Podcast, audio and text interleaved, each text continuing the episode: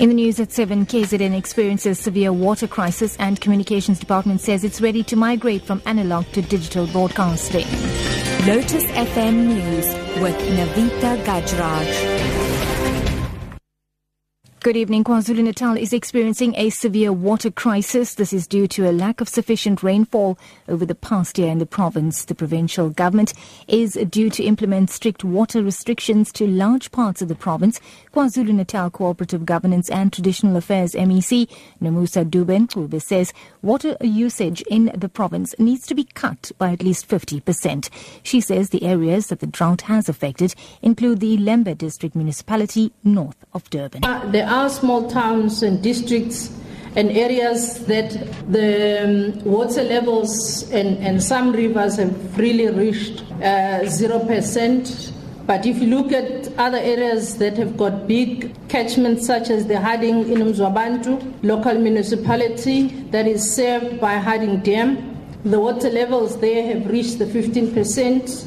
And Dube-Ncube says they will release a schedule informing the public of when water supply will be cut in their areas. Now, she says the drought has affected the economy and the agricultural sector. The animals are being affected.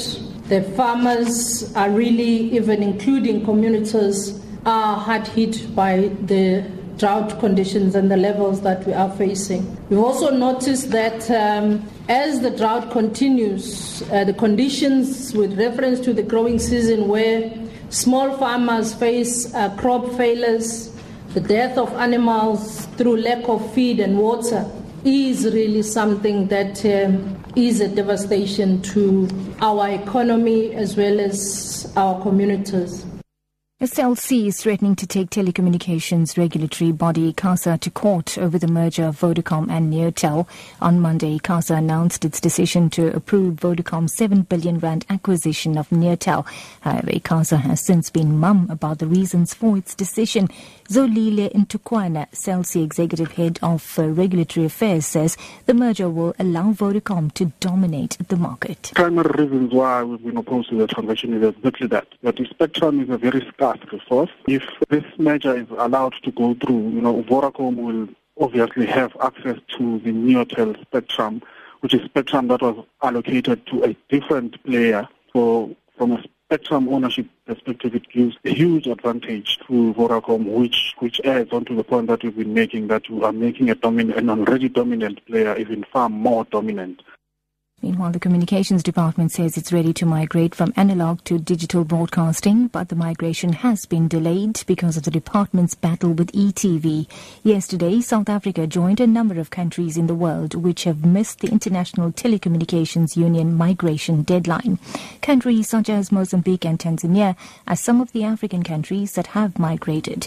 The department's head of digital migration program, Solly Mokoetle. The reality that many South Africans don't realize is actually actually that South Africa is far ahead of most countries in the in this region. So there is really no big deal. There's been a lot of noise made in papers, but it is all people who are just trying to make a lot of noise over nothing. The truth of the matter even the ITU released a report yesterday. There is more than 71 countries worldwide that have not even started the digital migration process, let alone to be where South Africa is today.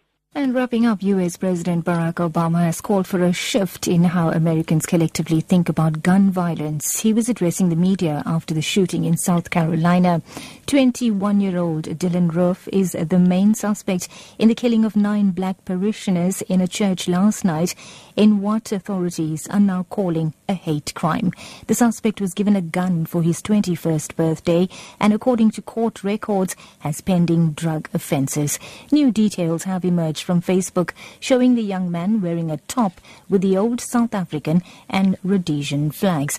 Now, Obama has confirmed that the suspect has been arrested. He says he's angered by the killing of innocent people. I don't need to be constrained about the emotions that tragedies like this raise. I've had to make statements like this too many times. Communities like this have had to endure tragedies like this too many times. We don't have all the facts, but we do know that once again, innocent people were killed in part because someone who wanted to inflict harm had no trouble getting their hands on a gun.